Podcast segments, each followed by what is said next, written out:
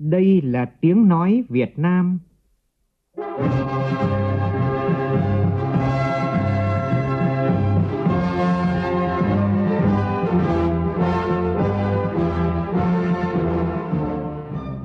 là tiếng nói Việt Nam, phát thanh từ Hà Nội, thủ đô nước Cộng hòa xã hội chủ nghĩa Việt Nam.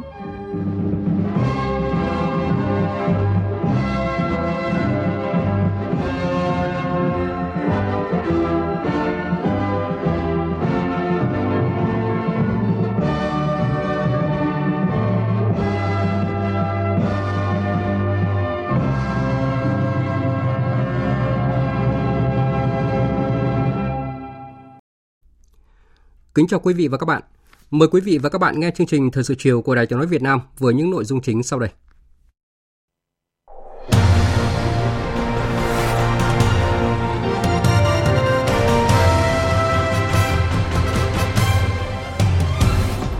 Chủ tịch nước Võ Văn Thưởng tiếp trưởng ban đối ngoại Trung ương Lào Thong Sa Phảnh Phô Vi Hẳn.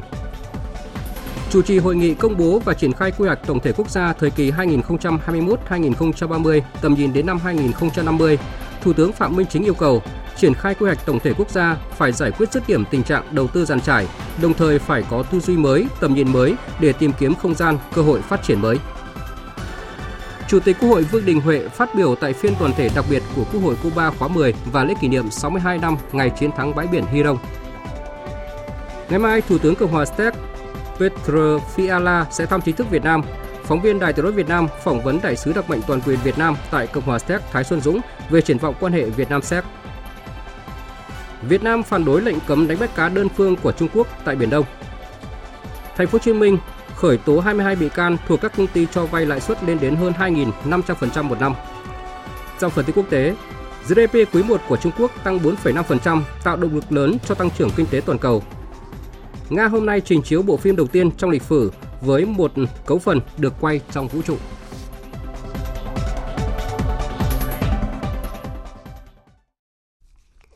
Bây giờ là nội dung chi tiết. Thưa quý vị và các bạn, chiều nay tại Phủ Chủ tịch, Chủ tịch nước Võ Văn Thưởng đã tiếp trưởng ban đối ngoại Trung ương Lào Thong Sa Phảnh Phô Bi Hẳn. Phóng viên Vũ Dũng đưa tin. Chào mừng đồng chí Thong Sa Vanh Phong Vi Hẳn lần đầu tiên sang thăm Việt Nam trên cương vị mới. Chủ tịch nước Võ Văn Thưởng nhắc lại những ấn tượng tốt đẹp và thành công trong chuyến thăm chính thức Lào mới đây. Trân trọng gửi lời cảm ơn đến Tổng Bí thư, Chủ tịch nước Lào Thông Luân Sĩ Sú Lít và các đồng chí lãnh đạo, nguyên lãnh đạo của Đảng, Nhà nước Lào đã dành cho Chủ tịch nước Võ Văn Thưởng và đoàn cấp cao Việt Nam sự đón tiếp chân tình, trọng thị, thắm tình đồng chí anh em. Trưởng ban đối ngoại Trung ương Lào Thong Sa Vanh Phong Vi Hẳn trân trọng cảm ơn Chủ tịch nước Võ Văn Thưởng đã dành thời gian tiếp, đồng thời cho biết chuyến thăm lần này của đoàn nằm trong chương trình hợp tác, kế hoạch làm việc giữa hai ban đối ngoại hai đảng.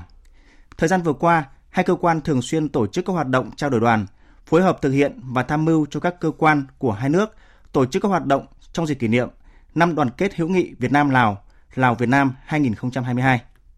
Hai bên cũng đã thống nhất kế hoạch làm việc, hợp tác trong năm 2023 và sẽ thảo luận các vấn đề cùng quan tâm, định hướng hợp tác trong thời gian tiếp theo. Hai ban đối ngoại, hai đảng sẽ tăng cường tham mưu cho lãnh đạo hai đảng, hai nhà nước, nâng cao hơn nữa việc thực hiện các thỏa thuận hợp tác giữa hai đảng, hai nhà nước và nhân dân hai nước. Chủ tịch nước Võ Văn Thưởng nhấn mạnh, trong bối cảnh thế giới và khu vực ngày càng diễn biến phức tạp, thì tình cảm, mối quan hệ hợp tác chặt chẽ giữa hai đảng, hai nhà nước và nhân dân hai nước luôn là cơ sở quan trọng để hai nước nỗ lực phấn đấu, vượt qua khó khăn thử thách. Để hoạt động hợp tác của hai đảng ngày càng hiệu quả thì vai trò tham mưu của ban đối ngoại hai đảng là rất cần thiết, nhất là trong việc triển khai các thỏa thuận của lãnh đạo cấp cao hai đảng.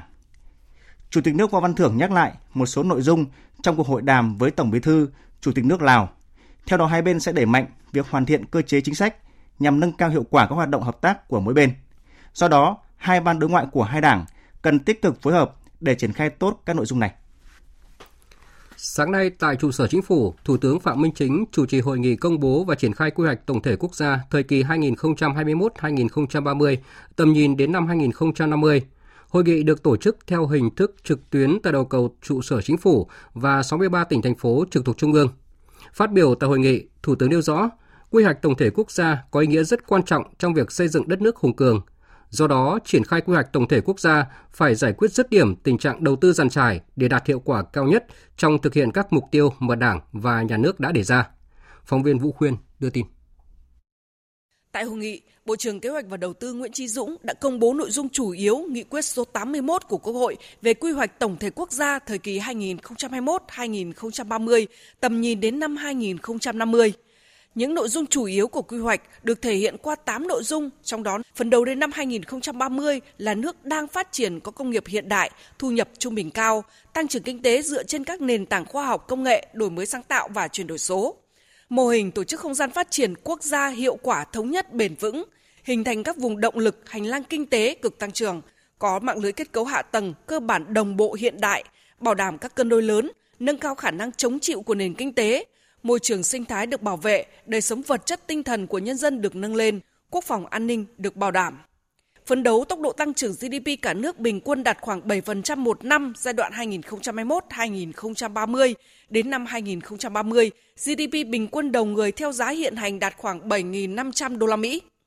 Tốc độ tăng trưởng bình quân giai đoạn 2031-2050 đạt khoảng 6,5 đến 7,5% một năm. Phát biểu tại hội nghị, Thủ tướng Chính phủ Phạm Minh Chính khẳng định, quy hoạch tổng thể quốc gia lần đầu tiên được xây dựng ở nước ta là quy hoạch vừa mang tính cụ thể, vừa mang tính chiến lược bao trùm mọi lĩnh vực kinh tế xã hội và được lập cho 10 năm. Quy hoạch tổng thể quốc gia được Quốc hội thông qua tại nghị quyết 81 là một bước quan trọng và có thể đúc kết trong 12 chữ. Đó là tư duy mới, tầm nhìn mới, cơ hội mới và giá trị mới. Quy hoạch tổng thể quốc gia là căn cứ pháp lý, công cụ quan trọng giúp nhà nước hoạch định, kiến tạo động lực, không gian phát triển, đảm bảo tính kết nối đồng bộ giữa quy hoạch cấp quốc gia với quy hoạch vùng, quy hoạch tỉnh nhằm khai thác tối đa tiềm năng lợi thế của đất nước để phát triển kinh tế xã hội nhanh, bao trùm, bền vững. Hay nói cách khác, quy hoạch tổng thể quốc gia là căn cứ để lập quy hoạch không gian biển, quy hoạch sử dụng đất đai, quy hoạch ngành quốc gia, quy hoạch vùng và quy hoạch tỉnh. Đẩy nhanh việc thực hiện đột phá chiến lược để phát triển hạ tầng, đồng thời loại bỏ các quy hoạch trồng chéo cản trở phát triển, gây khó khăn cho việc huy động các nguồn lực của doanh nghiệp và người dân, phát triển tối đa các nguồn lực trong hoạt động đầu tư và phát triển của cả đất nước, của từng vùng, từng địa phương với tầm nhìn dài hạn và tổng thể. Thủ tướng yêu cầu các cấp các ngành tập trung chỉ đạo triển khai thực hiện đồng bộ, hiệu quả 10 nhiệm vụ giải pháp, trong đó nhấn mạnh. Phải quán triệt nội dung của quy hoạch tổng thể quốc gia để thực hiện trong từng cơ quan, đơn vị, rà soát cập nhật và cụ thể hóa các nội dung của quy hoạch tổng thể quốc gia vào các quy hoạch quốc gia, quy hoạch vùng và quy hoạch cấp tỉnh đã phê duyệt hoặc đang thẩm định, đang lập đảm bảo sự đồng bộ, thống nhất của các cấp quy hoạch Bộ Kế hoạch Đầu tư sớm hoàn thiện trình chính phủ ban hành kế hoạch thực hiện quy hoạch tổng thể quốc gia của chính phủ để phân công nhiệm vụ cụ thể cho từng bộ, ngành địa phương và các cơ quan có liên quan. Thủ tướng nhấn mạnh, việc triển khai và thực hiện thắng lợi các mục tiêu yêu cầu của quy hoạch tổng thể quốc gia là nhiệm vụ rất nặng nề.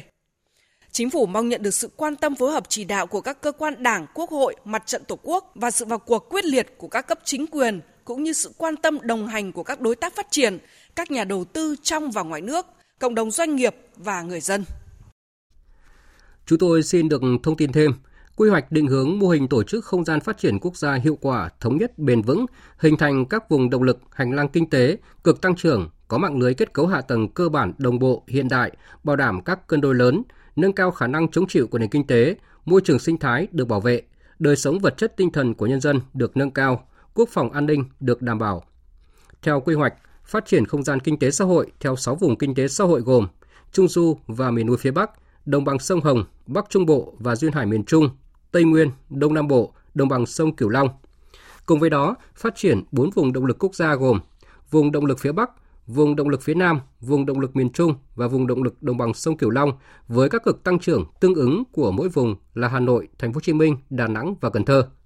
phát triển các hành lang kinh tế ưu tiên trong giai đoạn đến năm 2030, hành lang kinh tế Bắc Nam và hai hành lang kinh tế Đông Tây và Lào Cai, Hà Nội, Hải Phòng, Quảng Ninh và Mộc Bài, Thành phố Hồ Chí Minh, Vũng Tàu. Quy hoạch cũng định hướng phát triển hệ thống đô thị và nông thôn quốc gia, định hướng phát triển không gian biển, định hướng phát triển và phân bố không gian các ngành quan trọng, định hướng phát triển hạ tầng cấp quốc gia, vân vân. Thưa quý vị, ngay sau hội nghị công bố triển khai quy hoạch tổng thể quốc gia thời kỳ 2021-2030, tầm nhìn đến năm 2050, Thủ tướng Phạm Minh Chính đã chủ trì hội nghị toàn quốc về đẩy nhanh tiến độ và nâng cao chất lượng công tác quy hoạch thời kỳ 2021-2030. Phóng viên Vũ Khuyên tiếp tục thông tin. Báo cáo tại hội nghị, Bộ Kế hoạch và Đầu tư cho biết đến nay đã có 58 trên 111 quy hoạch cấp quốc gia, quy hoạch vùng, quy hoạch tỉnh đã thẩm định xong và một quy hoạch chưa được thực hiện do không đủ điều kiện. Các đại biểu cho rằng việc ra soát sửa đổi bổ sung ban hành các văn bản quy định chi tiết, hướng dẫn thi hành về công tác quy hoạch để đảm bảo phù hợp với luật quy hoạch còn chậm so với yêu cầu đã đề ra. Quy trình thẩm định phê duyệt quy hoạch còn phức tạp, tốn nhiều thời gian.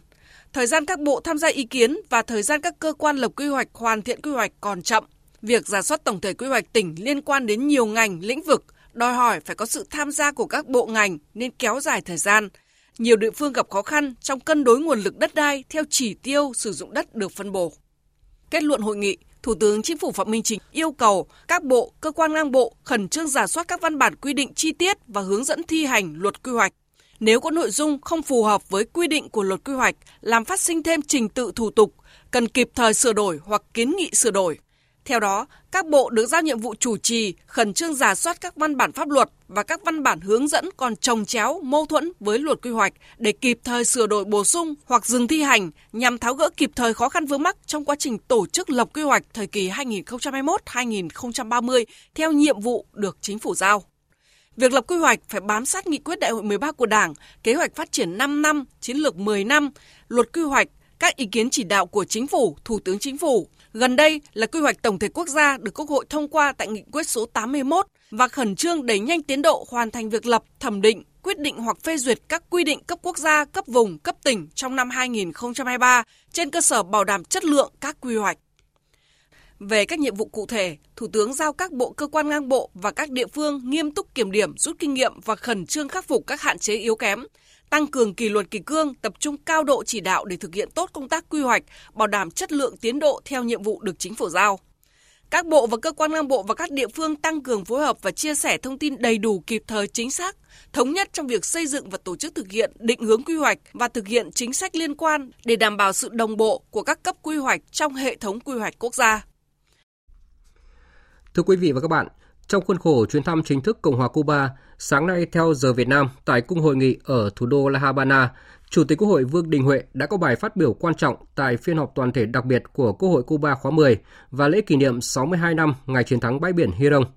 Tham dự phiên họp có Bí thư thứ nhất Đảng Cộng sản Cuba, Chủ tịch nước Miguel Díaz-Canel và Chủ tịch Quốc hội Chính quyền Nhân dân Cuba Esteban Lazo Hernandez. Phiên họp được truyền hình trực tiếp trên đài truyền hình quốc gia Cuba. Phóng viên Lê Tuyết phản ánh. Chủ tịch Quốc hội Vương Đình Huệ trân trọng cảm ơn Đảng, Nhà nước Cuba đã dành vinh dự là vị khách nước ngoài đầu tiên được phát biểu trước Quốc hội chính quyền nhân dân Cuba ngay sau khi Quốc hội khóa 10 bầu ra ban lãnh đạo mới của Nhà nước Cuba nhiệm kỳ 2023-2028. Nhân dịp này, Chủ tịch Quốc hội Vương Đình Huệ chuyển lời chúc mừng nồng nhiệt của Tổng Bí thư Nguyễn Phú Trọng, Chủ tịch nước Võ Văn Thưởng, Thủ tướng Chính phủ Phạm Minh Chính chúc mừng cuộc tổng tuyển cử Quốc hội khóa 10 Cuba đã được tổ chức thành công tốt đẹp. Theo Chủ tịch Quốc hội, vượt qua nhiều khó khăn, cấm vận khắc nghiệt, thiên tai, dịch bệnh, Cuba đang đạt nhiều kết quả tích cực trong thực hiện cập nhật hóa mô hình kinh tế. Theo Chủ tịch Quốc hội, bối cảnh cạnh tranh quốc tế đang diễn ra rất phức tạp, điều đó đòi hỏi hai nước từ chính thực tiễn cách mạng của mình càng phải đoàn kết, hợp tác mạnh mẽ, luôn kiên định đường lối cách mạng, giữ vững nguyên tắc độc lập tự chủ, hợp tác bình đẳng, coi đó là gốc chắc dễ bền cho triển khai linh hoạt, sáng tạo trong thực tiễn.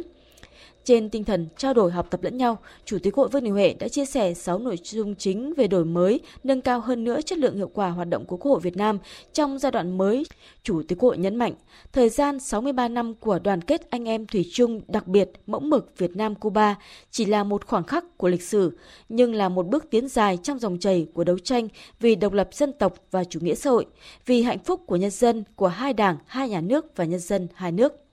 Cho phép tôi trích dẫn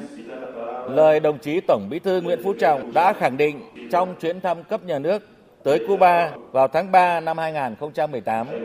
với nhân dân Việt Nam, hai tiếng Cuba đồng nghĩa với biểu tượng của chủ nghĩa anh hùng, khí phách hiên ngang, ý chí quật cường, niềm tin mãnh liệt vào lý tưởng độc lập dân tộc và chủ nghĩa xã hội. Quan hệ Việt Nam Cuba là quan hệ anh em đồng chí thân thiết, chân thành, trong sáng và đã trải qua một quá trình đấu tranh cách mạng lâu dài, gian khổ ở mỗi nước đã được thử thách rèn luyện qua hơn nửa thế kỷ nay và đang tiếp tục phát triển tốt đẹp trở thành biểu tượng của thời đại. Chúc hợp tác mạnh mẽ của hai quốc hội và chúc mối đoàn kết đặc biệt mẫu mực thủy chung của hai nước chúng ta ngày càng phát triển, mãi mãi bên nhau, tay nắm chặt tay, tự tin tiến lên vì hòa bình, độc lập dân tộc, dân chủ và chủ nghĩa xã hội giàu mạnh. Viva Cuba! Viva Việt Nam! Việt Nam, Cuba đoàn kết nhất định thắng. Trong bài phát biểu đáp từ ngay sau phát biểu của Chủ tịch Quốc hội Vương Đình Huệ, đồng chí Esteban Naro Hernandez, Chủ tịch Quốc hội Chính quyền Nhân dân Cuba đã nhắc lại những tình cảm câu chuyện của Đại tướng Raúl Castro về Chủ tịch Hồ Chí Minh, về mối quan hệ truyền thống và tình hữu nghị không có gì phá vỡ được giữa Việt Nam và Cuba, và những bài học học từ người anh em Việt Nam, những người chiến thắng các cuộc chiến bằng sự chăm chỉ, sáng tạo và kỷ luật. Đặc biệt đánh giá cao sự hiện diện của Chủ tịch Quốc hội Vương Đình Huệ tại phiên kỷ niệm 62 năm chiến thắng Hy Rông và những nỗ lực của Chủ tịch Quốc hội để thúc đẩy quan hệ đặc biệt giữa hai nước cũng như quan hệ giữa hai quốc hội nói riêng. Đồng chí Esteban Naro Hernandez nhấn mạnh. Trong bối cảnh thế giới đối diện với nhiều cuộc khủng hoảng, nhiều thách thức cho nhân loại với mức độ nguy hiểm ngày càng tăng, các quốc gia như Việt Nam và Cuba cùng phải tiếp tục đóng góp vào việc gìn giữ hòa bình, thúc đẩy phát triển bền vững, trong đó các cơ quan lập pháp đóng vai trò quan trọng. Quốc hội của chính quyền nhân dân mới được thành lập sẽ cam kết duy trì mãi mãi sức mạnh đạo đức và lòng quả cảm của nhân dân mà chúng tôi đại diện. Kết thúc phiên họp toàn thể đặc biệt của Quốc hội Cuba khóa 10, lễ kỷ niệm 62 năm ngày chiến thắng bãi biển Hy với sự tham dự của Chủ tịch Quốc hội Vương Đình Huệ và đoàn đại biểu cấp cao Quốc hội nước ta là bài hát như có Bác Hồ trong ngày vui đại thắng do các học sinh của Cuba biểu diễn.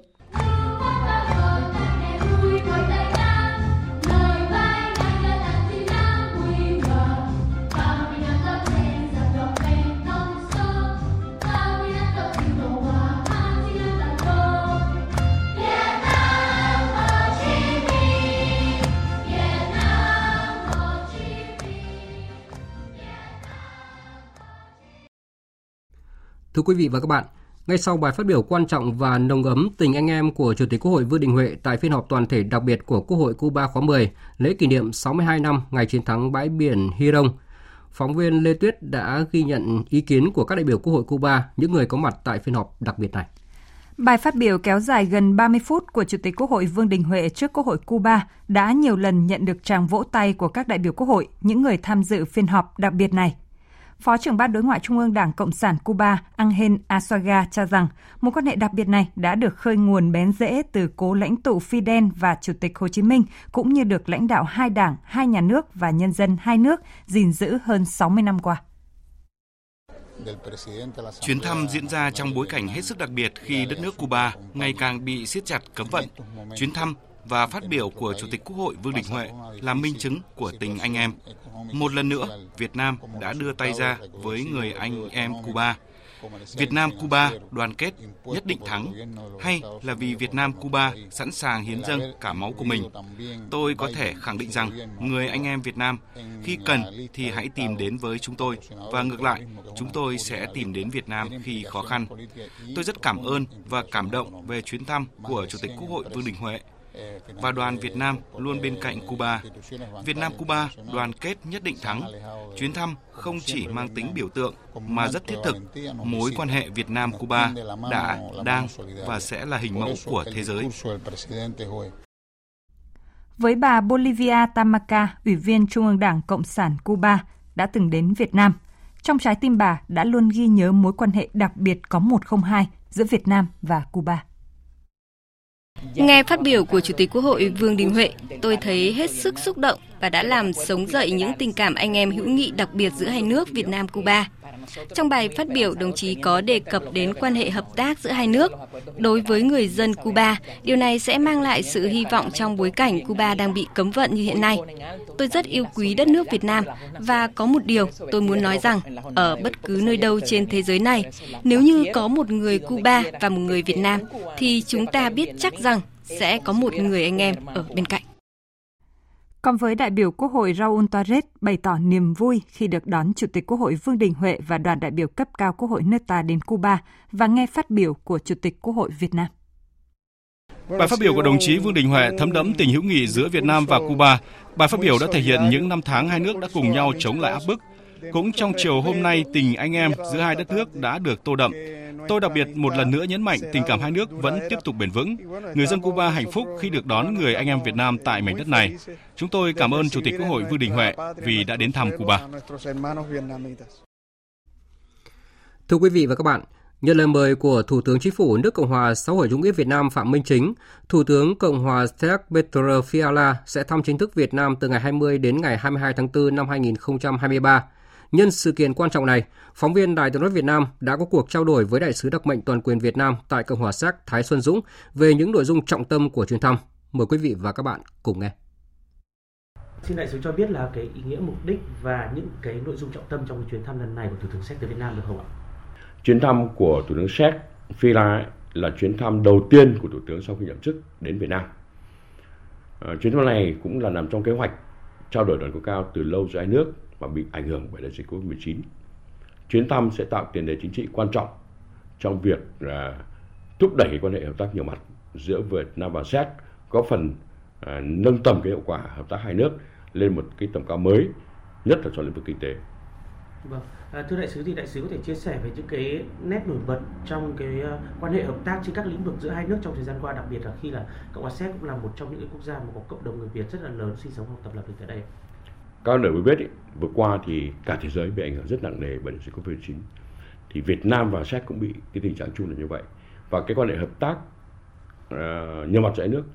uh, càng trở nên gắn bó và uh, có những dấu ấn nổi bật khi mà hai bên cùng hợp tác cùng đồng hành, cùng chung tay với nhau trong việc phòng chống Covid-19. Điều này thì rất rõ là khi đại dịch xảy ra cao điểm ở Séc thì người Việt Nam tại Cộng Séc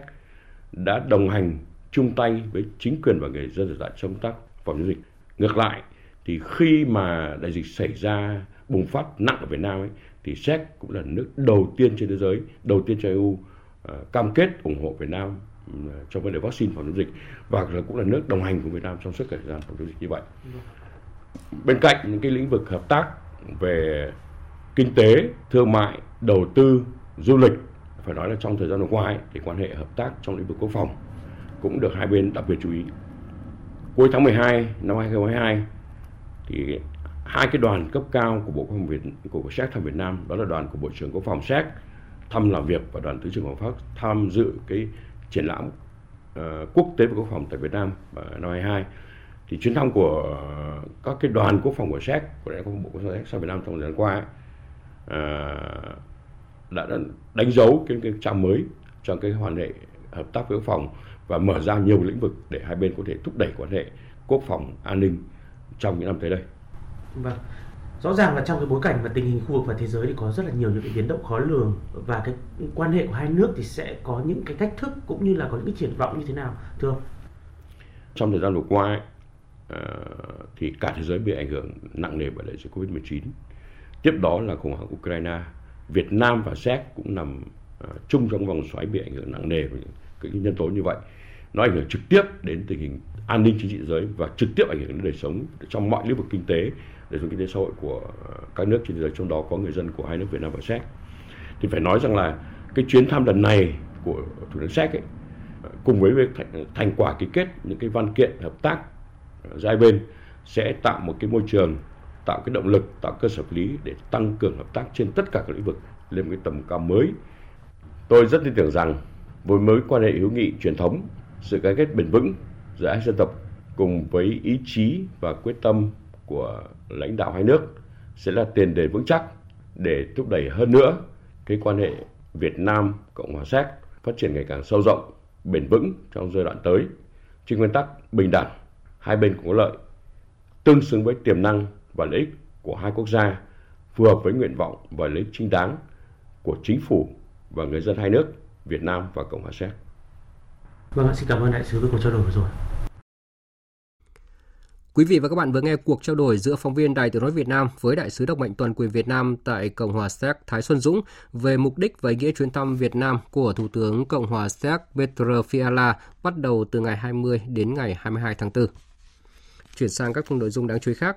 Chiều nay tại cuộc họp báo thường kỳ của Bộ Ngoại giao, Phó phát ngôn Bộ Ngoại giao Việt Nam Đoàn Khắc Việt đã phản đối lệnh cấm đánh bắt cá đơn phương của Trung Quốc tại Biển Đông và khẳng định Trung Quốc cần tôn trọng chủ quyền của Việt Nam đối với hai quần đảo Hoàng Sa và Trường Sa, không có các hành động làm phức tạp thêm tình hình ở Biển Đông.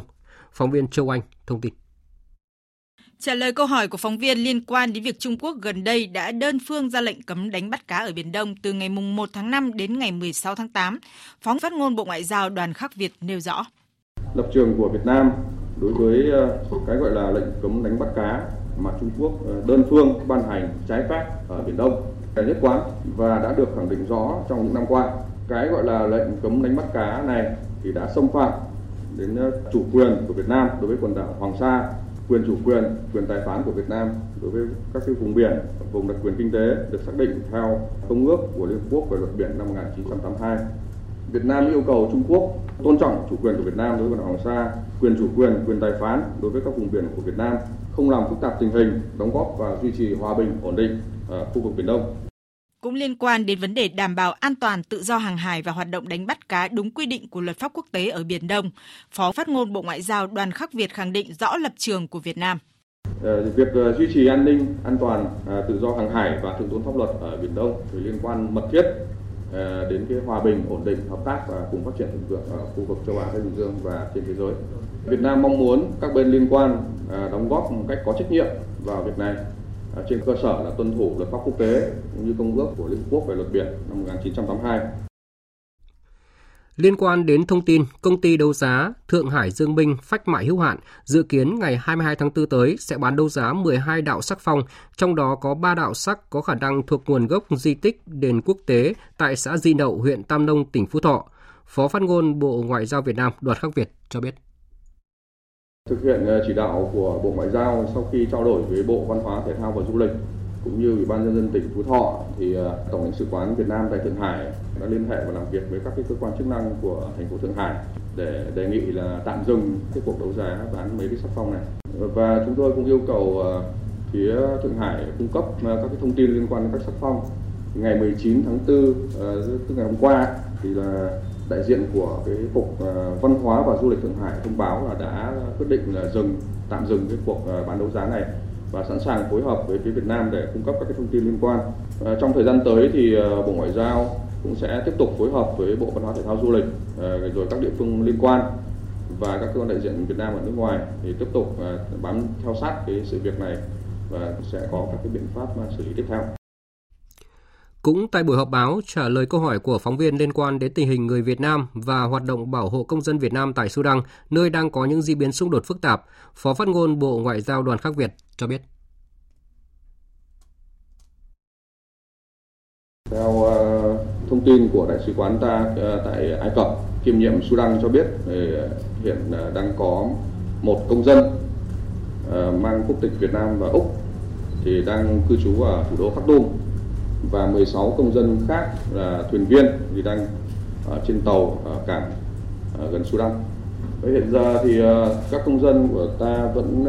đang ở trong tình trạng à, an toàn. Tuy nhiên thì đại sứ quán tiếp tục theo dõi sát tình hình và có các biện pháp bảo vệ bảo hộ cần thiết khi cần. Thời sự VOV nhanh, tin cậy, hấp dẫn. Chương trình thời sự chiều nay tiếp tục với các tin đáng chú ý khác diễn ra trong ngày. Hôm nay tại thành phố Con Tum, tỉnh ủy Con Tum tổ chức hội nghị tổng kết 10 năm thực hiện nghị quyết Trung 8 khóa 11 về chiến lược bảo vệ Tổ quốc trong tình hình mới. Đại tướng Tô Lâm, Bộ trưởng Bộ Công an dự và phát biểu chỉ đạo hội nghị. Tin của phóng viên Khoa Điểm thường trú tại khu vực Tây Nguyên. Tại hội nghị, tỉnh ủy Con Tum nhận định sau 10 năm thực hiện nghị quyết của Trung ương về chiến lược bảo vệ Tổ quốc trong tình hình mới, tốc độ phát triển kinh tế của tỉnh ở mức khá với bình quân giai đoạn 2013-2022 đạt 7,5%. Toàn tỉnh có 41 trên 85 xã đạt chuẩn nông thôn mới. Tỷ lệ hộ nghèo giảm xuống còn dưới 11%. Thu nhập bình quân đầu người từ dưới 28 triệu đồng năm 2013 đến cuối năm 2022 tăng lên 53 triệu đồng. Phát biểu tại hội nghị, Đại tướng Tô Lâm, Ủy viên Bộ Chính trị, Bộ trưởng Bộ Công an, thành viên Ban chỉ đạo Trung ương tổng kết thực hiện nghị quyết Trung ương 8 khóa 11 ghi nhận, đánh giá cao kết quả tỉnh ủy Con Tum đạt được sau 10 năm thực hiện nghị quyết của Trung ương về chiến lược bảo vệ Tổ quốc trong tình hình mới. Đề cập tới mục tiêu, giải pháp bảo vệ Tổ quốc của tỉnh ủy Con Tum trong tình hình mới, Đại tướng Tô Lâm nhấn mạnh tập trung lãnh đạo và chỉ đạo tạo chuyển biến mạnh mẽ trong khâu tổ chức thực hiện các chủ trương chính sách của Đảng về bảo vệ Tổ quốc, đảm bảo quốc phòng an ninh, xác định bảo vệ Đảng, bảo vệ chế độ xã nghĩa là trọng tâm trong bảo vệ Tổ quốc trong tình hình mới. Phải quán triệt sâu sắc và thực hiện nghiêm túc có hiệu quả chủ trương phát triển kinh tế xã hội kết hợp chặt chẽ với đảm bảo quốc phòng an ninh, tiếp tục củng cố khối đại đoàn kết toàn dân tộc gắn với bảo tồn và phát triển văn hóa, tạo cơ sở vững chắc cho bảo vệ Tổ quốc trong tình hình mới cần sửa đổi bổ sung hoàn thiện thể chế để quản lý, bảo vệ và phát triển rừng để rừng thực sự là vàng. Rừng không phải là gánh nặng mà đem lại cuộc sống tốt hơn cho người dân khu vực có rừng. Đây là yêu cầu của trưởng ban kinh tế trung ương Trần Tuấn Anh tại hội nghị sơ kết 5 năm thực hiện chỉ thị của ban bí thư về tăng cường sự lãnh đạo của Đảng đối với công tác quản lý, bảo vệ và phát triển rừng khu vực Bắc Trung Bộ. Hội nghị do Ban Kinh tế Trung ương phối hợp với Bộ Nông nghiệp và Phát triển nông thôn và tỉnh ủy Quảng Bình tổ chức sáng nay. Phóng viên Thanh Hiếu tại miền Trung đưa tin. Khu vực Bắc Trung Bộ gồm 6 tỉnh từ Thanh Hóa đến Thừa Thiên Huế có hơn 3,1 triệu hecta đất có rừng với độ che phủ 57,4%. Tình trạng khai thác, phá rừng, vận chuyển lâm sản trái phép nhỏ lẻ, xâm canh, tranh chấp, lấn chiếm đất lâm nghiệp giữa người dân với các đơn vị chủ rừng tại các địa phương, vùng giáp ranh với các tỉnh vẫn còn xảy ra. Năng suất rừng trồng đã có sự cải thiện nhưng chưa cao, giá trị rừng trồng còn thấp, sản phẩm chủ yếu là gỗ nhỏ, gỗ giám giấy, Đóng góp của ngành lâm nghiệp vào GRDP chưa tương xứng với tiềm năng về rừng và đất lâm nghiệp hiện có. Đời sống của lực lượng bảo vệ rừng còn nhiều khó khăn, hiệu quả hoạt động của các công ty lâm nghiệp chưa cao. Ông Trần Thắng, Chủ tịch Ủy ban nhân dân tỉnh Quảng Bình đề nghị Trung ương tiếp tục ra soát, bổ sung, hoàn thiện các cơ chế chính sách trong bảo vệ phát triển rừng bền vững. Là đề nghị Trung ương nghiên cứu cho phép việc cải tạo rừng nghèo kiệt là rừng tự nhiên đối với diện tích rừng trồng không thể phục hồi về giá trị kinh tế, tính đa dạng sinh học và chức năng phòng hộ để triển khai các mục đích có hiệu quả. Có cơ chế đối với lực lượng bảo vệ rừng về tiền lương, chế độ phụ cấp, đại ngộ là quan tâm bổ trí thêm cái biên chế cho lực lượng kiểm lâm, nghiên cứu tăng thẩm quyền, quyết định chủ trương chuyển mục đích sử dụng rừng đối với các tỉnh có diện tích rừng lớn, độ che phủ rừng cao. Ông Trần Tuấn Anh, trưởng ban kinh tế trung ương chỉ ra những hạn chế vướng mắc trong công tác quản lý bảo vệ rừng ở các địa phương, cho rằng cần phải sửa đổi, bổ sung, hoàn thiện thể chế về quản lý, bảo vệ và phát triển rừng. Các cái cơ chế, chính sách và đặc biệt khung khổ pháp luật để cho chúng ta tổ chức triển khai thực hiện và làm sao để biến rừng và kinh tế rừng trở thành động lực phục vụ cho phát triển. Và rõ ràng chúng ta có biển bạc thì cái rừng vàng của chúng ta nó sẽ được nhìn nhận như thế nào chứ không phải là rừng đóng kín chỉ là để khoanh vùng để bảo vệ và chặt chẽ để tuyệt đối không cho những vi phạm pháp luật để khai thác gỗ. Vậy thì rừng nó có thật sự là động lực không hay nó lại trở thành gánh nặng cho các địa phương và người dân sống ở vùng vùng rừng khi mà chúng ta phải đặt nặng cái câu chuyện về bảo vệ và quản lý rừng. Sáng nay tại tỉnh Thái Nguyên, công ty trách nhiệm hữu hạn điện tử Samsung Việt Nam Thái Nguyên tổ chức kỷ niệm 10 năm thành lập và đón nhận huân chương lao động hạng 3. Phó Thủ tướng Lê Minh Khái tham dự sự kiện này. Phóng viên Văn Hiếu đưa tin. Thay mặt lãnh đạo Đảng và Nhà nước, trao huân chương lao động hạng 3 cho công ty trách nhiệm hữu hạn điện tử Samsung Việt Nam Thái Nguyên – Phó Thủ tướng Lê Minh Khái nêu rõ Đảng, Nhà nước, Chính phủ Việt Nam luôn quan tâm và tạo điều kiện thuận lợi thu hút các nhà đầu tư trong và ngoài nước trên tinh thần lợi ích hài hòa, rủi ro chia sẻ, luôn đồng hành bảo vệ quyền và lợi ích hợp pháp của nhà đầu tư, doanh nghiệp và các đối tác liên quan. Phó Thủ tướng đề nghị thời gian tới, tập đoàn Samsung tiếp tục mở rộng các hoạt động đầu tư kinh doanh, coi Việt Nam là cứ điểm quan trọng mang tính chiến lược toàn cầu, phát triển toàn diện hơn nữa cả về sản xuất, nghiên cứu và phát triển các sản phẩm chủ lực ra các thị trường thế giới. Tập đoàn tiếp tục phát huy tinh thần nỗ lực vượt khó, khẩn trương chuẩn bị các điều kiện cần thiết để sớm sản xuất thử các sản phẩm lưới bóng chip bán dẫn, phấn đấu đạt mục tiêu sản xuất đại trà từ tháng 7 năm 2023 tại nhà máy Samsung Thái Nguyên. Đây sẽ là bước khởi đầu tốt đẹp cho mục tiêu khép kín chuỗi sản xuất trong lĩnh vực điện, điện tử của tập đoàn tại Việt Nam. Tập đoàn có chiến lược, kế hoạch, biện pháp cụ thể tăng cường kết hợp kết nối hỗ trợ các đối tác của Việt Nam, nhất là trong nghiên cứu, chuyển giao, ứng dụng công nghệ mới, hiện đại góp phần thúc đẩy quá trình công nghiệp hóa hiện đại hóa nền kinh tế Việt Nam. Dịp này, Phó Thủ tướng Lê Minh Khái cũng đề nghị các bộ ngành liên quan và tỉnh Thái Nguyên tiếp tục đẩy mạnh cải cách hành chính, cải thiện môi trường đầu tư kinh doanh thuận lợi, nâng cao năng lực cạnh tranh, hỗ trợ và tạo điều kiện thuận lợi cho các nhà đầu tư nước ngoài, trong đó có tập đoàn Samsung đầu tư kinh doanh hiệu quả và lâu dài tại Việt Nam. Nhân ngày thương hiệu Việt Nam, sáng nay tại Hà Nội, Bộ Công Thương tổ chức khai mạc tuần lễ thương hiệu quốc gia và diễn đàn quốc tế thương hiệu quốc gia Việt Nam năm nay với chủ đề Định vị thương hiệu quốc gia Việt Nam xanh. Hoạt động nhằm quảng bá và giới thiệu các sản phẩm đạt thương hiệu quốc gia Việt Nam. Phóng viên Bá Toàn thông tin. Diễn đàn Thương hiệu Quốc gia Việt Nam 2023 với chủ đề Định vị thương hiệu quốc gia Việt Nam xanh được Bộ Công Thương tổ chức trong bối cảnh Việt Nam đang nỗ lực đẩy mạnh các hoạt động sản xuất kinh doanh hướng tới phục hồi kinh tế và tăng trưởng sau thời gian bị ảnh hưởng của đại dịch COVID-19. Việc đầu tư nghiên cứu công nghệ, quy trình sản xuất, vật liệu mới, năng lượng tái tạo để đưa ra các sản phẩm xanh có ích với cộng đồng đang là ưu tiên hàng đầu của các doanh nghiệp trên thế giới. Thương hiệu xanh dần trở thành một khái niệm phổ biến khi người tiêu dùng ngày càng có thu nhập cao hơn và quan tâm đến việc bảo vệ môi trường.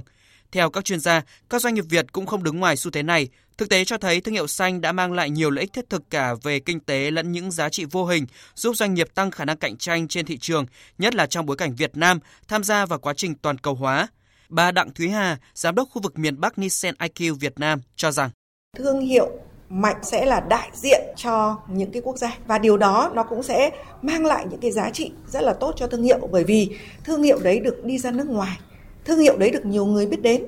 thương hiệu đấy có cơ hội mở rộng rất là nhiều tới những cái thị trường khác nhau. Và trên thực tế thì chúng tôi cũng đã đo lường cái sức khỏe thương hiệu cho à, một số những cái doanh nghiệp lớn ở tại Việt Nam. Và quả thực là chúng tôi cũng rất là tự hào khi mà cái chỉ số sức mạnh thương hiệu của họ ở một cái mức gọi là mức phát triển và không phải thương hiệu nào ở ở các nước khác cũng có thể đạt được cái con số như vậy. Xu hướng sống xanh, tiêu dùng xanh đang đặt ra bài toán mới cho các doanh nghiệp Việt để phù hợp với xu thế phát triển chung và nâng cao vị thế, tăng sức cạnh tranh ở cả thị trường trong và ngoài nước. Hôm nay, Viện Đào tạo và Nghiên cứu Ngân hàng Thương mại Cổ phần Đầu tư và Phát triển Việt Nam BIDV và Ngân hàng Phát triển Châu Á ADB đồng tổ chức hội thảo công bố báo cáo Thị trường Tài chính Việt Nam 2022 và triển vọng 2023 đây là báo cáo đánh giá toàn cảnh về thị trường tài chính Việt Nam, bao hàm đầy đủ các lĩnh vực ngân hàng, chứng khoán, bảo hiểm với sự công tác nghiên cứu của ADB. Phóng viên Bảo Ngọc thông tin. Báo cáo đánh giá kinh tế Việt Nam dự báo tăng trưởng chậm lại từ 5,5 đến 6%, với lạm phát có thể sẽ cao hơn năm 2022 từ 4 đến 4,5%. Trong bối cảnh đó, chính sách tiền tệ của ngân hàng nhà nước đã và đang chủ động, linh hoạt, thích ứng, ưu tiên hỗ trợ thanh khoản cho hệ thống ngân hàng, hạ dần lãi suất nhưng không chủ quan với lạm phát.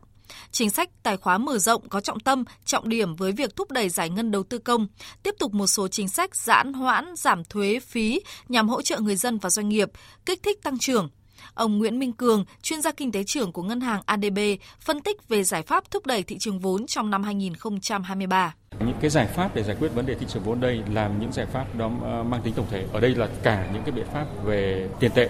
tài khóa, đầu tư công và thậm chí kể cả những giải pháp về thể chế, rồi cộng thêm kể cả những giải quyết vấn đề về vấn đề thị trường lao động. Bởi vì là nếu như không có những biện pháp tổng thể như vậy, mà nếu chỉ như chỉ tập trung vào coi như giải quyết vấn đề thị trường vốn, tất nhiên vấn đề thị trường vốn là rất quan trọng, thì chúng ta lại tạo ra những cái gọi là hiệu ứng ở đối với những cái lĩnh vực khác. Báo cáo cũng nêu các đánh giá về thực trạng, cơ hội và thách thức trong phát triển tài chính xanh tại Việt Nam. Theo đó, nhìn nhận tài chính xanh đang là một xu hướng lớn trên toàn thế giới với sự tham gia vào cuộc của các tổ chức tài chính quốc tế, chính phủ các nước cũng như hệ thống tài chính của từng quốc gia khu vực. Việt Nam không nằm ngoài xu hướng đó khi đang thực hiện chiến lược tăng trưởng xanh và chứng kiến thị trường tài chính xanh phát triển nhanh hơn trong thời gian gần đây. Các bộ ngành và địa phương bảo đảm trật tự an toàn giao thông phục vụ nhu cầu đi lại của nhân dân dịp nghỉ lễ Dỗ Tổ Hùng Vương, lễ 30 tháng 4, mùng 1 tháng 5 và cao điểm du lịch hè năm nay. Đây là yêu cầu của Thủ tướng nêu ra trong công điện ban hành hôm nay về việc bảo đảm trật tự an toàn giao thông phục vụ nhu cầu đi lại của nhân dân dịp nghỉ lễ sắp tới. Thủ tướng yêu cầu Bộ Công an chỉ đạo tăng cường công tác tuần tra kiểm soát, xử lý nghiêm các hành vi vi phạm trật tự an toàn giao thông đường bộ, đường sắt, đường thủy như người điều khiển phương tiện vi phạm quy định nồng độ cồn, ma túy, chở quá tải trọng, quá số người quy định, phương tiện kinh doanh vận tải vi phạm quy định về an toàn kỹ thuật và bảo vệ môi trường. chủ động phòng ngừa, ngăn chặn và xử lý nghiêm các hành vi tụ tập gây rối trật tự công cộng, đua xe trái phép, cương quyết xử lý chấn áp những đối tượng có hành vi chống người thi hành công vụ, có phương án điều tiết phân luồng hợp lý, hướng dẫn lưu thông an toàn thông suốt, nhất là trên các tuyến đường, các khu vực được dự báo sẽ có lưu lượng phương tiện tham gia giao thông tăng cao trong dịp nghỉ lễ Dỗ Tổ Hùng Vương, lễ 30 tháng 4 mùng 1 tháng 5 và nghỉ hè năm nay. Bộ Giao thông Vận tải chỉ đạo các cơ quan trực thuộc, các sở giao thông vận tải và các đơn vị kinh doanh vận tải xây dựng phương án tổ chức vận tải đáp ứng nhu cầu đi lại của người dân, bảo đảm an toàn giao thông, giảm ùn tắc giao thông và thực hiện nghiêm các quy định về phòng chống dịch COVID-19. Viện Kiểm sát nhân dân quận Bình Thạnh, Thành phố Hồ Chí Minh đã phê chuẩn quyết định khởi tố bị can của công an quận Bình Thạnh đối với 22 đối tượng những đối tượng này là giám đốc, trưởng nhóm, nhân viên của 6 công ty trong một đường dây cho vay nặng lãi trực tuyến, núp bóng hoạt động cho vay cầm đồ. Chỉ tính riêng tài liệu về 42 người vay mà công an thu giữ khi khám xét thì có 247 giao dịch đã hoàn tất thủ tục về mặt dân sự. Theo tài liệu, các đối tượng đã cho vay với lãi suất thấp nhất cho một giao dịch là 183% một năm, cao nhất cho một giao dịch là 2.555% một năm tức là gấp 10 lần đến 128 lần so với lãi suất cho vay cao nhất trong giao dịch dân sự theo quy định của Bộ luật dân sự, qua đó thu lợi bất chính hơn 442 triệu đồng. Chủ tịch Hội đồng Quản trị Công ty Cổ phần Tiến bộ Quốc tế AIC Nguyễn Thị Thanh Nhàn đang bị truy nã, vừa tiếp tục bị khởi tố trong vụ án xảy ra tại Trung tâm Công nghệ Sinh học Thành phố Hồ Chí Minh vì vi phạm quy định về đấu thầu gây hậu quả nghiêm trọng khi thực hiện dự án mua sắm trang thiết bị cho 12 phòng thí nghiệm Trung tâm Công nghệ Sinh học Cùng với khởi tố hai người đang bị truy nã là bà Nguyễn Thị Thanh Nhàn và ông Trần Mạnh Hà, Phó Tổng Giám đốc công ty AIC. Cơ quan điều tra còn khởi tố, bắt tạm giam và thi hành lệnh khám xét đối với 7 bị can khác. Trước đó, Bộ Công an đã khởi tố bị can đối với Nguyễn Thị Thanh Nhàn, Chủ tịch Hội đồng Quản trị kiêm Tổng Giám đốc công ty AIC và Trần Mạnh Hà, Phó Tổng Giám đốc công ty AIC. Hai bị can đang bị truy nã trong hai vụ án xảy ra tại Bệnh viện Đa khoa Đồng Nai và Sở Y tế từ Quảng Ninh.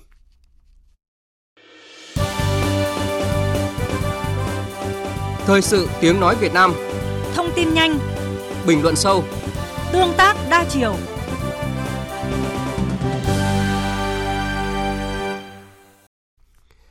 Chương trình thời sự chiều nay tiếp tục với phần tin thế giới. Với số phiếu bầu cao gần 98% tại Quốc hội, đồng chí Miguel Díaz-Canel vừa đắc cử chức Chủ tịch nước Cộng hòa Cuba nhiệm kỳ 5 năm lần thứ hai. Tổng hợp của biên tập viên Thu Hoài. Chủ tịch Miguel Díaz-Canel cam kết đưa đất nước vượt qua mọi thử thách. Trước mắt chúng ta phải tập trung vào sản xuất lương thực, sử dụng năng lực sản xuất nhàn rỗi, tăng thu ngoại tệ, chuyển đổi theo yêu cầu của doanh nghiệp nhà nước xã hội chủ nghĩa, hiệu quả của quá trình đầu tư, bổ sung cho các chủ thể kinh tế và sự tham gia của đầu tư nước ngoài. Tất cả điều này là để tăng cung cấp hàng hóa, dịch vụ và kiểm soát lạm phát. Người dân Cuba đã hoan nghênh việc Chủ tịch Cuba Miguel Díaz-Canel tái đắc cử, đồng thời bày tỏ tin tưởng nhà lãnh đạo sẽ đưa đất nước vượt qua thử thách. Ông ấy là người kế nhiệm tuyệt vời của cựu chủ tịch Raúl Castro, đã cho thấy sự kiên định và tinh thần cách mạng của Cuba. Ông ấy đã làm tất cả những gì tốt nhất cho đất nước. Ông Miguel Díaz-Canel, 62 tuổi, bắt đầu nhiệm kỳ đầu tiên vào năm 2018 và hiện cũng đảm nhiệm vị trí bí thư thứ nhất Đảng Cộng sản Cuba. Giao tranh vẫn tiếp diễn tại thủ đô Khartoum của Sudan, bất chấp lệnh ngừng bắn được quân đội và lực lượng hỗ trợ nhanh bán quân sự tuyên bố. Các lệnh ngừng bắn liên tiếp thất bại làm gia tăng lo ngại về bất ổn tại quốc gia Đông Phi này. Chính phủ nhiều nước đã lên kế hoạch sơ tán công dân của mình. Biên tập viên Đài Truyền hình Việt Nam thông tin. Ít nhất 270 người thiệt mạng và 2.600 người khác bị thương trong 5 ngày giao tranh ác liệt. 9 bệnh viện đã bị trúng đạn và 16 bệnh viện phải sơ tán. Theo Hiệp hội Bác sĩ Sudan, hiện không có bệnh viện nào có thể hoạt động bên trong thủ đô Khartoum. Trên khắp đất nước, giá các mặt hàng chủ lực như đường, sữa, bột mì và dầu ăn đều đang tăng lên. Chương trình Lương thực Thế giới đã tạm dừng một trong những hoạt động viện trợ toàn cầu lớn nhất tại nước này sau khi ba nhân viên của tổ chức này thiệt mạng. Người phát ngôn Liên Hợp Quốc Stefan Dujarric đã mô tả tình hình là hỗn loạn, căng thẳng không có dấu hiệu lắng dịu trước khi tháng lễ Ramadan kết thúc vào tuần này. Hàng nghìn cư dân ở Khartoum hôm qua bắt đầu rời khỏi nhà của họ để tới các bang lân cận an toàn hơn. Trong khi đó, chính phủ nhiều nước trong đó có Đức và Nhật Bản đang lên kế hoạch sơ tán công dân. Thủ tướng Đức Olaf Scholz cảnh báo tình hình ở Sudan rất nguy hiểm đối với cả cư dân địa phương và công dân nước này. Một cuộc họp đã được lên kế hoạch trong ngày hôm nay giữa Tổng thư ký Liên Hợp Quốc Antonio Guterres và những người đứng đầu Liên minh châu Phi, Liên đoàn Ả Rập và các tổ chức liên quan. Ai Cập và các tiểu vương quốc Ả Rập Thống Nhất cũng đang thúc đẩy các nỗ lực trung gian cho một thỏa thuận ngừng bắn tại quốc gia Đông Phi. Trong khi đó, cơ quan liên chính phủ về phát triển cho biết, Tổng thống các nước Nam Sudan, Djibouti và Kenya sẽ tới Sudan trong những ngày tới. Thông tin mới nhất vừa được quân đội Ai Cập xác nhận, ba chuyến bay quân sự đã chở binh lính của nước này mắc kẹt tại Sudan về nước. Quân đội Ai Cập cho biết vẫn còn một số lượng binh sĩ đang ở đại sứ quán tại thủ đô Khartoum với sự hỗ trợ của Ủy ban chữ thập đỏ quốc tế. Số binh sĩ Ai Cập này đã đến Sudan trước đó để tham gia tập trận với quân đội Sudan. Ngoại trưởng Nga Sergei Lavrov dự kiến sẽ thảo luận với Tổng thư ký Liên Hợp Quốc Antonio Guterres về sáng kiến ngũ cốc Biển Đen tại New York, Mỹ vào tuần tới. Cuộc gặp diễn ra chỉ vài tuần trước khi thỏa thuận này có thể hết hiệu lực. Phóng viên Anh Tú, thường trú tại Liên bang Nga, đưa tin. Phía Nga vừa lên tiếng cảnh báo triển vọng không quá lạc quan về thỏa thuận cho phép xuất khẩu ngũ cốc và phân bón an toàn bằng đường biển từ các cảng của Ukraine trên Biển Đen sau ngày 18 tháng 5. Đây sẽ là vấn đề được đưa ra tại cuộc họp giữa ông Lavrov và ông Guterres. Đại sứ Nga tại Liên Hợp Quốc, Vasily Nebenzia nhấn mạnh. Chúng tôi không thấy tiến triển nào có thể đảm bảo với chúng tôi rằng sáng kiến được thực hiện trên cả hai hướng. Bởi vì có hai hướng của những sáng kiến này, sáng kiến ngũ cốc cho Ukraine và biên bản ghi nhớ với Nga và Liên Hợp Quốc quy định về việc xuất khẩu các loại ngũ cốc và phân bón của Nga không được thực hiện, bất chấp mọi nỗ lực mà Tổng thư ký đang thực hiện. Sáng kiến ngũ cốc Biển Đen đạt được hồi tháng 7 năm ngoái do Liên Hợp Quốc và Thổ Nhĩ Kỳ làm trung gian đã góp phần giải quyết cuộc khủng hoảng lương thực toàn cầu. Sáng kiến trên đã được gia hạn vào tháng 11 năm ngoái và trong tháng trước, Nga chỉ nhất trí gia hạn ít nhất 60 ngày, bằng một nửa thời gian so với dự kiến. Tổng thư ký Tổ chức Hiệp ước Bắc Đại Tây Dương NATO Jens Stoltenberg hôm nay đã bất ngờ có chuyến thăm lần đầu tiên tới thủ đô Kiev của Ukraine kể từ khi Nga tiến hành chiến dịch quân sự đặc biệt. Chuyến thăm nhằm thể hiện sự ủng hộ của người đứng đầu NATO đối với Ukraine. Hiện các nước thành viên NATO đang tăng cường viện trợ quân sự cho Ukraine, bất chấp những lời cảnh báo từ Nga rằng hành động viện trợ giống như sự can thiệp vào cuộc xung đột với Nga. Quỹ tiền tệ quốc tế nhận định Trung Quốc sẽ là động lực lớn nhất cho tăng trưởng kinh tế toàn cầu trong 5 năm tới, khi đóng góp tới gần 23% tổng mức tăng trưởng thế giới. Tổng hợp của biên tập viên Trần Nga.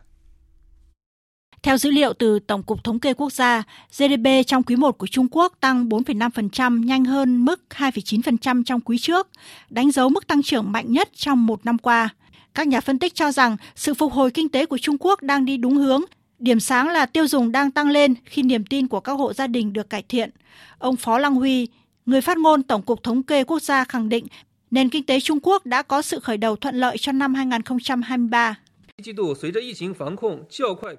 Trong quý 1 năm nay, khi Trung Quốc đảm bảo quá trình chuyển đổi nhanh chóng và suôn sẻ trong ứng phó với COVID-19, các chính sách và biện pháp nhằm ổn định tăng trưởng, việc làm và giá cả đã được đưa ra sớm hơn, đã tạo ra những kết quả đáng khích lệ. Các yếu tố tích cực tiếp tục được tích lũy và nền kinh tế quốc dân phục hồi vững chắc và khởi đầu thuận lợi. Các nhà phân tích dự đoán tăng trưởng của Trung Quốc vào năm 2023 sẽ tăng tốc lên 5,4% từ mức 3% của năm ngoái. Theo các chuyên gia, dựa trên xu hướng hiện nay, khả năng cao GDP trong quý 2 của Trung Quốc sẽ đạt khoảng 8% và sẽ không phải là vấn đề lớn đối với nước này để đạt được mục tiêu tăng trưởng trong năm. Quỹ tiền tệ quốc tế cho rằng Trung Quốc, quốc gia đóng góp 22,6% tổng tăng trưởng thế giới, sẽ là động lực lớn nhất cho tăng trưởng kinh tế toàn cầu trong 5 năm tới. Các sân bay ở Düsseldorf, Hamburg và Cologne của Đức hôm nay gần như trống rỗng khi mà các nhân viên an ninh hàng không tại ba sân bay này đã tổ chức đình công theo lời kêu gọi của công đoàn Verdi vì cuộc khủng hoảng chi phí sinh hoạt tăng cao. Khoảng 700 chuyến bay khởi hành bị hủy, gần 100.000 người bị ảnh hưởng bởi cuộc đình công diễn ra trong hôm nay và ngày mai. Theo xác nhận của cơ quan quản lý sân bay Hamburg, các ga khởi hành của sân bay gần như trống rỗng. Ngày mai, cuộc đình công sẽ được mở rộng đối với nhân viên an ninh tại sân bay Stuttgart. Trong khi đó, Công đoàn ngành vận tải của Đức cũng kêu gọi một cuộc đình công ngành giao thông toàn quốc. Liên minh vận tải và đường sắt cho biết cuộc đình công sẽ ảnh hưởng đến 50 công ty và kéo dài từ 3 giờ sáng đến 11 giờ sáng với những lo ngại về sự gián đoạn đáng kể. Tình trạng lạm phát cao tại nền kinh tế lớn nhất châu Âu đã gây ra làn sóng đình công trong những tháng gần đây khi người lao động đòi tăng lương để bù đắp chi phí sinh hoạt ngày càng tăng. Châu Á đang trải qua tháng tư nắng nóng khắc nghiệt nhất trong lịch sử các kỷ lục nhiệt độ tăng cao tại Ấn Độ, Trung Quốc, Thái Lan và Lào. Nhiệt độ lên tới 45 độ C đã khiến cho cuộc sống của người dân các nước đảo lộn. Nhiều trường học tại Ấn Độ đã phải đóng cửa. Các dạp chiếu phim trên khắp nước Nga hôm nay đã trình chiếu bộ phim đầu tiên trong lịch sử với một cấu phần được quay trong vũ trụ. Bộ phim có tựa đề Thử thách được truyền hình nhà nước Nga phối hợp với cơ quan vũ trụ liên bang sản xuất. Phần quay trong vũ trụ được thực hiện trên trạm vũ trụ quốc tế ISS. Quá trình quay trên trạm vũ trụ diễn ra từ ngày 5 đến ngày 17 tháng 10 năm 2021. Nữ diễn viên thủ vai bác sĩ phẫu thuật và đạo diễn phim đã bay lên quỹ đạo ISS để quay, còn vai phi hành gia thì cần phẫu thuật thì do chính một phi hành gia trên ờ, vũ trụ thủ vai. Vừa rồi là phần tin thời sự quốc tế. Tiếp tục chương trình thời sự chiều nay sẽ là trang tin thể thao.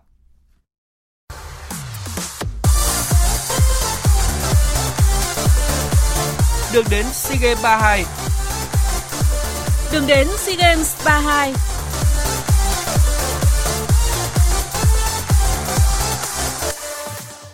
Thưa quý vị và các bạn, chuẩn bị cho SEA Games 32, đội tuyển U22 Việt Nam đang thực hiện đợt tập huấn 10 ngày tại Bà Rịa Vũng Tàu. Toàn bộ 31 cái tên được huấn luyện viên Philip Chuze triệu tập đã tập trung cùng nhau. Hầu hết các cầu thủ đều lĩnh hội tốt giáo án tập luyện và chiến thuật mà huấn luyện viên Chuze đưa ra. Đội sẽ đá giao hữu với câu lạc bộ Thành phố Hồ Chí Minh vào ngày mai và Bà Rịa Vũng Tàu vào ngày 24 tháng 4. Huấn luyện viên Chuze cho biết. Hai trận đấu tới gặp Thành phố Hồ Chí Minh và Bà Rịa Vũng Tàu sẽ là những trận đấu kín. Tôi không muốn người Thái Lan, Malaysia và Lào biết về cách đá của chúng tôi. Trong hai trận đấu tới, tôi sẽ tận dụng tối đa việc thử nghiệm đội hình và từ đó đánh giá để đưa ra danh sách cuối cùng. Cũng nằm trong kế hoạch chuẩn bị cho SEA Games 32, đội tuyển bóng đá nữ Việt Nam đang thực hiện chuyến tập huấn kéo dài nửa tháng tại Osaka, Nhật Bản –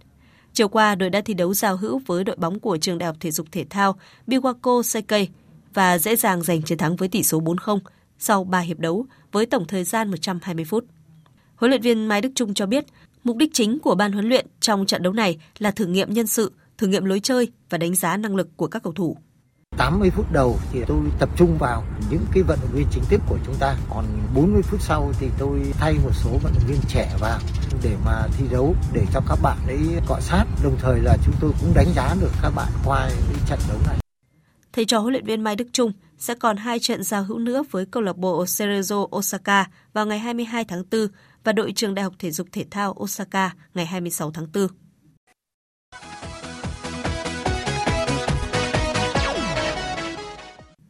Dạng sáng nay diễn ra hai trận tứ kết lượt về còn lại của UEFA Champions League, trong đó Manchester City hòa chủ nhà Bayern Munich một đều.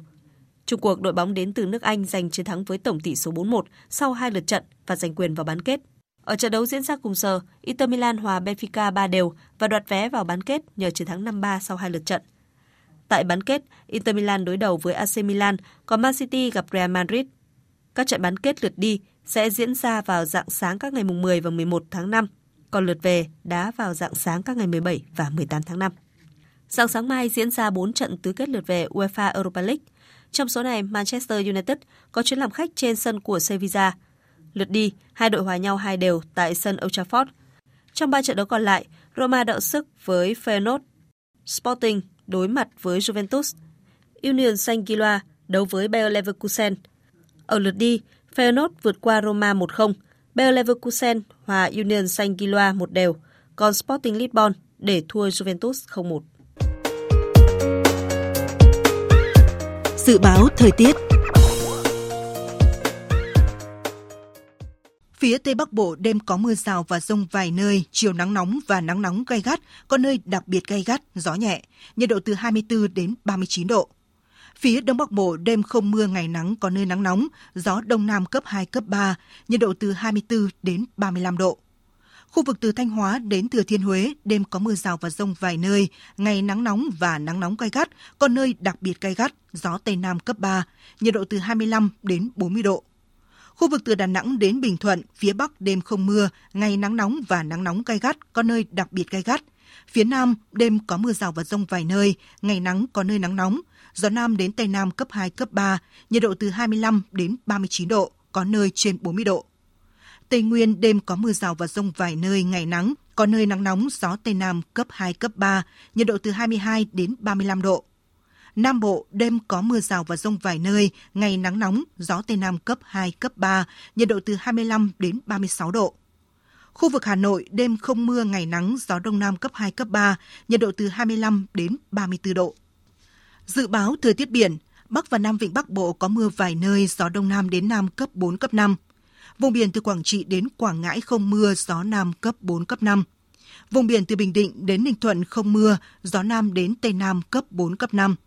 Vùng biển từ Bình Thuận đến Cà Mau không mưa, gió Tây Nam cấp 3, cấp 4. Vùng biển từ Cà Mau đến Kiên Giang không mưa, gió nhẹ. Khu vực giữa Biển Đông không mưa, gió Nam đến Tây Nam cấp 3, cấp 4, riêng phía Tây cấp 4, cấp 5. Khu vực Nam Biển Đông không mưa, gió Tây Nam cấp 3, cấp 4. Khu vực Bắc Biển Đông và khu vực quần đảo Hoàng Sa thuộc thành phố Đà Nẵng không mưa, gió Nam đến Tây Nam cấp 4, cấp 5. Khu vực quần đảo Trường Sa thuộc tỉnh Khánh Hòa và Vịnh Thái Lan có mưa rào vài nơi, gió nhẹ. Những thông tin dự báo thời tiết vừa rồi đã kết thúc chương trình thời sự chiều nay của Đài Tiếng nói Việt Nam. Chương trình do các biên tập viên Nguyễn Cường, Minh Châu và Nguyễn Hằng thực hiện với sự tham gia của phát thanh viên Phương Hằng và kỹ thuật viên Tạ Tre. Chịu trách nhiệm nội dung Nguyễn Vũ Duy. Cảm ơn quý vị và các bạn đã dành thời gian lắng nghe.